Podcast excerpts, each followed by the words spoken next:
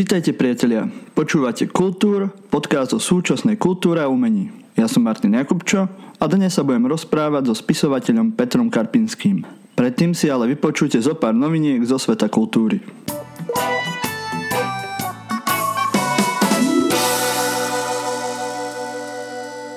Prvý veľkofilm o generálovi Milanovi Rastislavovi Štefánikovi odložil svoju premiéru.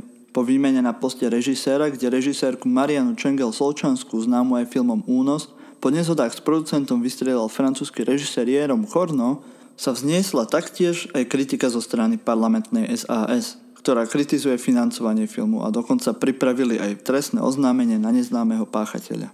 V Brnenskom divadle Husa na provázku prerušila kontroverzné predstavenie režiséra Olivera Frliča česká konzervatívna aktivistická skupina Slušní lidé – Situáciu musela prísť dokonca riešiť policia s antikonfliktným tímom. Riaditeľ viedenskej Kunsthalle Niklas Schaffhausen chce v budúcom roku rezignovať na svoj post. Vo svojom otvorenom liste ako dôvod uviedol návrat nacionalistickej politiky v Rakúsku. Nemecký výtvarník Gerhard Richter daroval 18 kusov svojich diel. Výťažok z predaja týchto diel bude použitý na zabezpečenie ubytovania pre ľudí bez domova.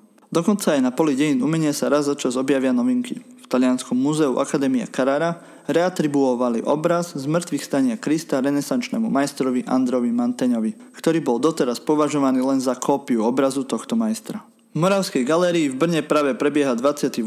ročník Medzinárodného bienále grafického dizajnu. Okrem súťažnej prehliadky tam na vás čaká niekoľko výstav a bohatý sprievodný program.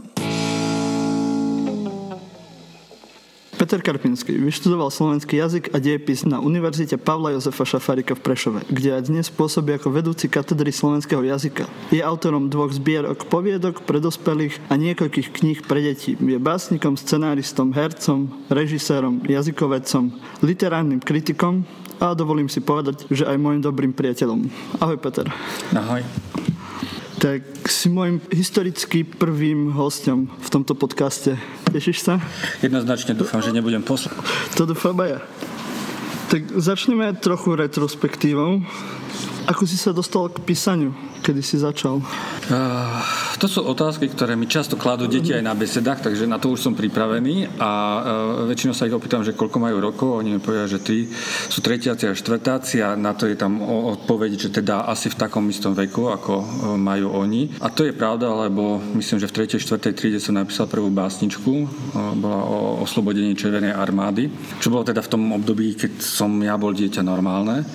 Uh, no ale výraznejšie som začal sa venovať literatúre na gymnáziu, tam ma to chytilo, alebo ešte pred gymnázium v 7. 8. triede, to ma chytila vedecká fantastika a detektívky. Tom som pokračoval ďalej ešte aj na gymnáziu, ale najintenzívnejšie to bolo na vysokej škole. Tam to bolo úplne úžasné, pretože e, vznikol taký celkom zaujímavý e, krúžok, taká skupina ľudí, e, ktorí tiež so mnou študovali slovenský jazyk diepis a takisto sa venovali vlastne literatúre. A my sme už v prvom ročníku začali vydávať svoj vlastný časopis. Vtedy ešte len mám pocit, že to bola prvá kopírka, prvý Xerox na, na vysokej škole, uh-huh. kde nám zapožičali a dovolili nám to vlastne Xeroxovať. Počítače ešte vlastne fungovali na systéme T602, takže tie sme ešte veľmi nevyužívali. A takže všetko to bolo robené ručne alebo na písacom stroji a až dodatočne sa to vlastne potom Xeroxovalo na kopírke, ale bola to taká celkom zaujímavá práca, lebo zapájali sa do toho tým pádom výtvarníci, študenti estetiky a, a práve tá skupinka ľudí. No, keď to niekedy vysvetľujem, tak ja mám pocit, že to je taký návrat do 19. storočia, že keď učím na vysokej škole o štúrovcoch, tak vždy mi to príde také čudné, ako je to možné, že ako mladí ľudia namiesto toho, aby išli sa niekam do krčmy opiť, tak sedeli a rozprávali o literatúre a kritizovali si svoje vlastné veci. A to si spomeniem, že vlastne my sme fungovali podobným spôsobom, že cez prestávky medzi prednáškami sme si dali tému a písali sme na tú tému básničky alebo poviedky a tie sme si potom dávali čítať. Takže ono to asi, asi tí štúrovci neboli až celkom nenormálni, keď sme boli podobne na tom. Takže si začínal skôr s novinárskou nejakou prácou, tak to, čo sa týka písania? Nie, nie, to, to, boli, no, to boli literárne časopisy, že, boli že to boli poviedky, mm. drámy a básničky, ale sme si vlastne vydávali taký svoj vlastný literárny časopis. A ste mali niekoho, kto vás k tomu priviedol, alebo ste sa len tak zrazu rozhodli, skupina kamarátov, že založíte časopis? No, to bola, to bola naozaj taká šťastná konštelácia, lebo my sme nastúpili v roku 1990, čiže my sme tá pol novembrová generácia Jasne. a ja akože neskromne tvrdím, že sme boli prví poslední, ktorí sme sa tam do školy dostali bez nejakých protekcií alebo bez nejakých uh, tlačeniek, že sme to boli ľudia, ktorí naozaj chceli študovať to, čo študovali a zaujímalo ich tá, aj tá literatúra, aj ten dejepis, čo svedčí vlastne o tom, že aj mnohí z tých ľudí práve z tejto 90-kovej generácie sa uplatnilo e, v televízii, v médiách, v relatívne vysokých funkciách, kade tade. Takže e, bolo to také spontánne. A bolo to, čo vám prišlo na rozum, alebo už vtedy si začínal písať aj detské veci? Alebo skôr... Nie, zatiaľ to bolo, to bolo, nie, to bolo uh, detské veci, vtedy mi pripadali, ako ja som mal rád detskú literatúru mm-hmm. vždy, ale písať detskú literatúru to bolo také, ešte nebolo celkom in. Predsa len sme mali, tu sme boli vysokoškoláci, koľko, 18-19 rokov, tak vtedy detská literatúra no, nefrčí, to človek musí byť strašne vážny a, a strašne tragický, takže ja si pamätám, že uh, napísal som divadelnú divadelnú hru, ktorá sa volá Absolutná dráma a na začiatku sa hlavná postava za samovraždila, čiže Aha. týmto smerom išli tak vlastne.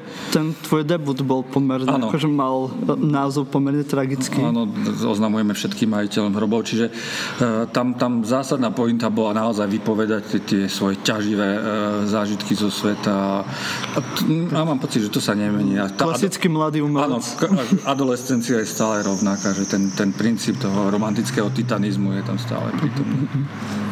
Eh, kedy si začal robiť uh, rozprávky, lebo poznám tvoje poviedky, ktoré píšeš pre dospelých a musím povedať, že tiež je tam takéto uh, tá fantázia a to, to nejaký ako ten fantastický svet a mhm. nejaké ako nad, nadprirodzeno aj v, aj v týchto, v týchto poviedkach čo nie je ďaleko od tých zase rozprávok?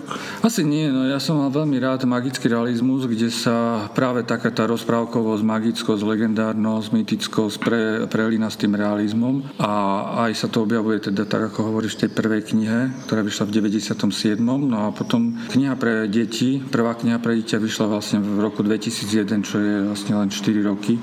Rozdiel medzi týmito knihami a ja mám pocit, že vlastne aj v tej detskej literatúre je to také prelinanie toho mm, sveta realistického, pretože aj v Ťukťukovi sa to celé odohráva akoby v sídliskovom byte, kde mhm. vystupuje reálna postava spisovateľa a do toho vlastne vstupuje taký ten magický prvok toho, tej postavičky Ťukťuka, takže to, to prepájenie reálneho a rozprávkového je ako viac menej často prítomné e, v rámci tej tvorby. No a kedy som v detskej literatúre, ja mám pocit, že to asi bolo v zápäti v tom istom čase, v tom 97. roku bola vyhlásená súťaž vydavateľstvom Junior o rozprávkový príbeh. Ja som to tam poslal, to bol práve akože prvé rozprávky o Ťukťukovi a z okolností som vlastne vyhral túto literárnu súťaž ako úplne začínajúci autor a, a za mnou alebo vedľa mňa tam boli už vypísaní slovenskí autori, tak to bolo také celkom prekvapujúce. No a toto bolo možno aj istým spôsobom taký štartovací e, mechanizmus alebo taký štart toho, že teda budem sa venovať aj rozprávkam. Aj v niečom iné písanie pre deti a pre dospelých? Mám pocit, že to písanie pre deti je trošku vďačnejšie istým spôsobom, lebo tá, tá interakcia medzi autorom a detským čitateľom je častejšia, je bežnejšia. E, častejšie chodím na besedy s deťmi, e, tie deti sú otvorenejšie, radi, radi sa rozprávajú, radi a niekedy aj pokritizujú, jasne, ale aj, aj povedia. Zatiaľ, čo tá, to, tá tvorba pre dospelých je predsa len taká oťažitejšia, ako ktorý dospelý človek už povie svoj názor, aj keď existujú nejaké besedy, tak sú to skôr moderované besedy a mm, tie otázky tých počúvajúcich alebo tých tých, tých, ktorí sú na besede, sú väčšinou zriedkavejšie, takže na jednej strane možno toto, tá otvorenosť a asi nedá sa povedať, že čo je jednoduchšie a čo je zložitejšie, lebo to by som dehonestoval jedno alebo druhé, pretože ja mám pocit, že v rámci slovenskej mám pocit, že slovenské literárne vedy sa na detskú tvorbu pozerá trošičku cez, cez prsty, mm-hmm. že keď pozerám na, na českú tvorbu, tak napríklad v rámci Magnézia Litery sú nominované aj detské knihy. Mm-hmm. Zatiaľ, čo v Slovensku v rámci Anasoft Litere sa ešte ani raz nestalo, aby bola nominovaná kniha, ktorá je určená primárne detskému čitateľovi. Myslím, je... že to nie je docenené No jednoznačne. To ako, už, už len toto ukazuje vlastne ten úplne iný e, rozmer tej slovenskej e, literárnej vedy, literárnej kritiky, že teda ako keby sa tá detská literatúra tak len akože zamietla pod koberec, že veď to je akože nejaká literatúra užitková alebo určená pre menej zdatného čitateľa. Jasne. Čo ma e, dosť aj mrzí, pretože to nie je celkom pravda, ale aj z hľadiska vlastne písania niekedy je to fakt porovnateľné, že človek nemôže ani tomu detskému čitateľovi ponúknuť text, ktorý nie je dopracovaný, ktorý nie je štilisticky čistý, ktorý má logické chyby a tak ďalej. Jasne.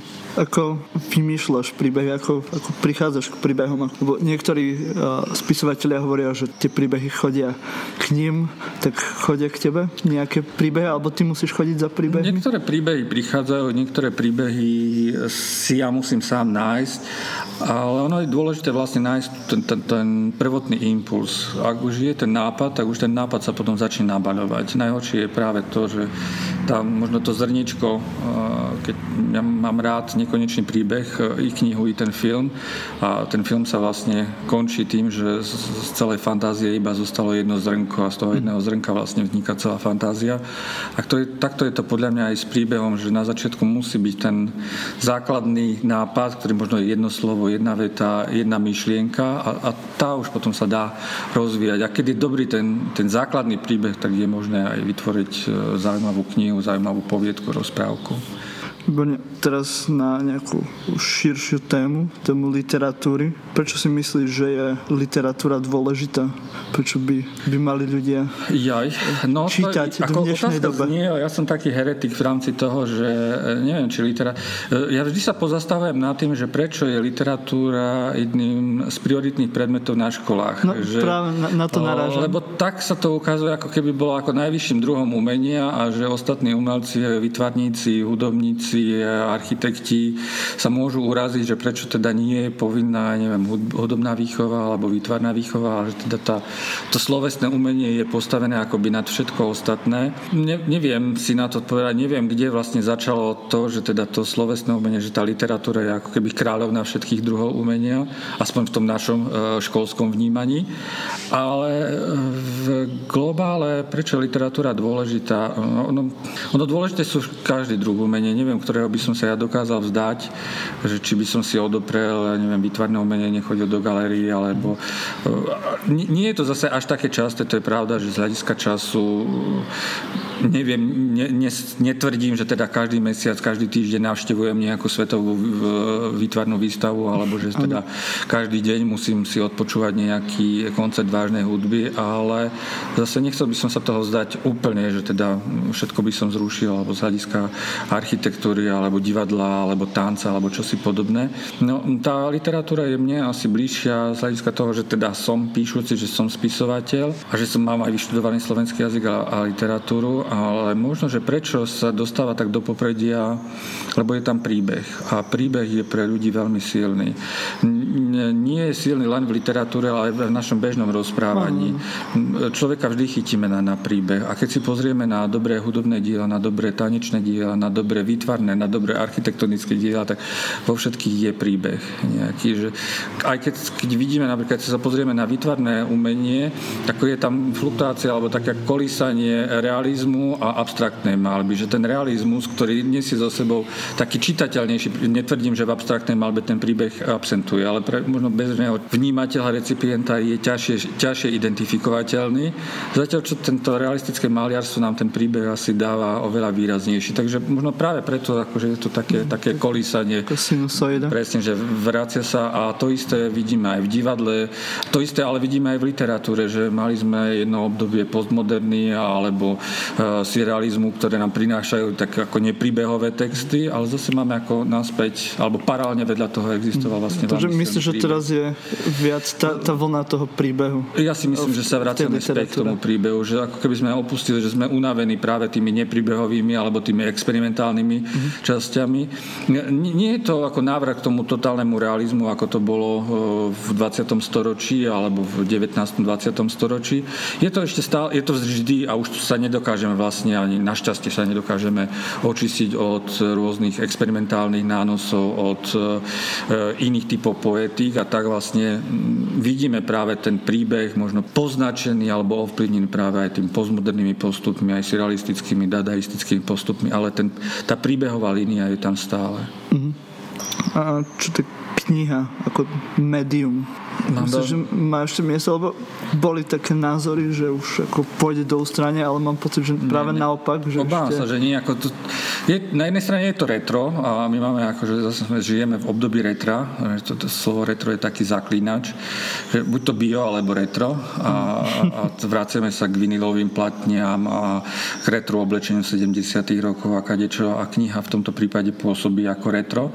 Ale také, také veľmi dobré retro.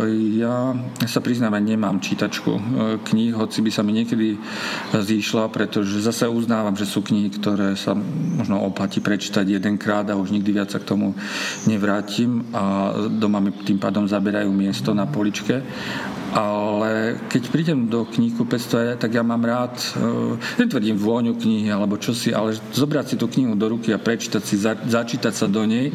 A to mám rád aj na encyklopédiách, že e, môžem si v nich rýchlejšie listovať. Ja viem, že internet ponúka úplne úžasné možnosti a rád pracujem s internetom práve pri vyhľadávaní informácií, ale zase keď e, napríklad píšem niektoré historické texty, historické divadelné hry, tak ja si informácie vždy vytlačím a pracujem pracujem s farebnými fixkami, so zakladacími papierikmi. je to, Čiže to lepšie, to je, je to ako, že, e, ako keby som si tú informáciu materializoval do ruky a, a mám ju prístupnejšiu, než e, keď mám ten, e, ten súbor uložený vlastne len v tej elektronickej podobe a musím ju ako keby prácne vyhľadať v rámci toho mm. textu. Takže preto ja si myslím, že materi- kniha ako materiál, teda tá, tá, tá, tá papierová verzia asi sa nestratí. No a tým, že mám blízko vlastne k tej detskej literatúre, tak tam si vôbec neviem predstaviť. Akoby, už sa predávajú síce ako elektronické verzie detských kníh, ale mne to prichádza, prípada trošičku barbarské. Len to, že ako dominantou tej detskej knihy je ilustrácia a ilustrácia v tej elektronickej verzii už nevyznie tak, už ako na tom papieri. To, mm-hmm. to bola aj moja ďalšia otázka, že aký máš názor na na čítačky, čo si hovoril teda, že nevlastníš ako ja, Určite, ako už mi slúbili, že mi ju darujú, to bola nejaká výbehová. Ako ja sa ich nebudem brániť, ale zatiaľ ako nemal som naozaj tú potrebu čítačky. Ja som skôr v tomto taký e, staromilský, aj keď píšem napríklad či už literárny text, alebo dramatický text, alebo zamyslenie nejakú esej, tak vždy používam papier a pero, takže stále nosím za sebou blok veľký a veľmi rád píšem vo vlaku, lebo tam viem, že ma nikto nebude otravovať, lebo keď som doma, tak je televízor, je internet, sú rodičia a, a milión akože rušivých podnetov. Vo vlaku viem sa odblokovať od spolucestujúcich, zoberiem si uh, Caris blok uh, a pero a tam si to viem písať. Čiže ani v tomto prípade nepoužívam nejaké, nejakú vedu a techniku, takže by som zo sebou ťahal teraz laptop. A audiobooky? Áno, audiobooky mám rád. To, to, to zase, ako, čet, zase nie v každej jednej situácii môžem čítať, lebo nedostatok svetla, som unavený a idem spať a tak ďalej. Takže mám zo sebou MP3, kde mám uh, nahraté také uh, tri hudobné diela, ktoré uh, si neustále počúvam. Z jedného je uh, Mozartovo Requiem, keď som už veľmi unavený, alebo keď cestujem vo vlaku a, a cestujú so mnou dve pobertiačky, ktoré rozoberajú zásadné Eh, existencionálne záležitosti, tak to si pustím práve Mozartové rekviem a tam sa dokážem pri tom odosobniť a uvoľniť. No a vždy si potom tam stiahujem práve tieto audioknihy. Zase je záležitosť, alebo mám rozdelené knihy na také, ktoré musím čítať a ktoré môžem počúvať. Lebo nie každú jednu knihu zniesiem v rámci ako audioknihy. Tak záleží aj od spracovania. Aj od spracovania. Ja mám rád, rád tie také tie klasické, kde, kde je to kultivovanie načítané. Nemusí to byť nejako strašne dramatizované z hudbou, ale kultivovane načítané. Ale zase, ak je predsa len tá e, kniha filozofickejšia, váznejšia alebo čosi, tak potrebujem sa k nej vrátiť alebo prelistovať si naspäť. Zatiaľ, čo v tom audiobooku by som musel sa pretáčať a už je to zase pracnejšie. Takže tam mám rád také také skôr oddychové čítanie, mm. detektívky, fantasy literatúru a také tieto dobrodružné záležitosti. No a už som si zvykol e, zaspávať s, s audioknihou, takže mám presne nastavené na 30 minút a dovtedy zaspím. Tu mám podobne, tiež som čítal, alebo teda počúval knihu takto asi mesiac. Ja takisto a potom sa musím vrátiť, lebo zistím, že teda ako o 30 minút odišlo a ja si pamätám asi prvé 3 minúty no, z tej práve, knihy. To je klasika. Už máme poslednú minútu, tak nakoniec by som sa ťa spýtal, či by si vedel dať nejaké knižné typy.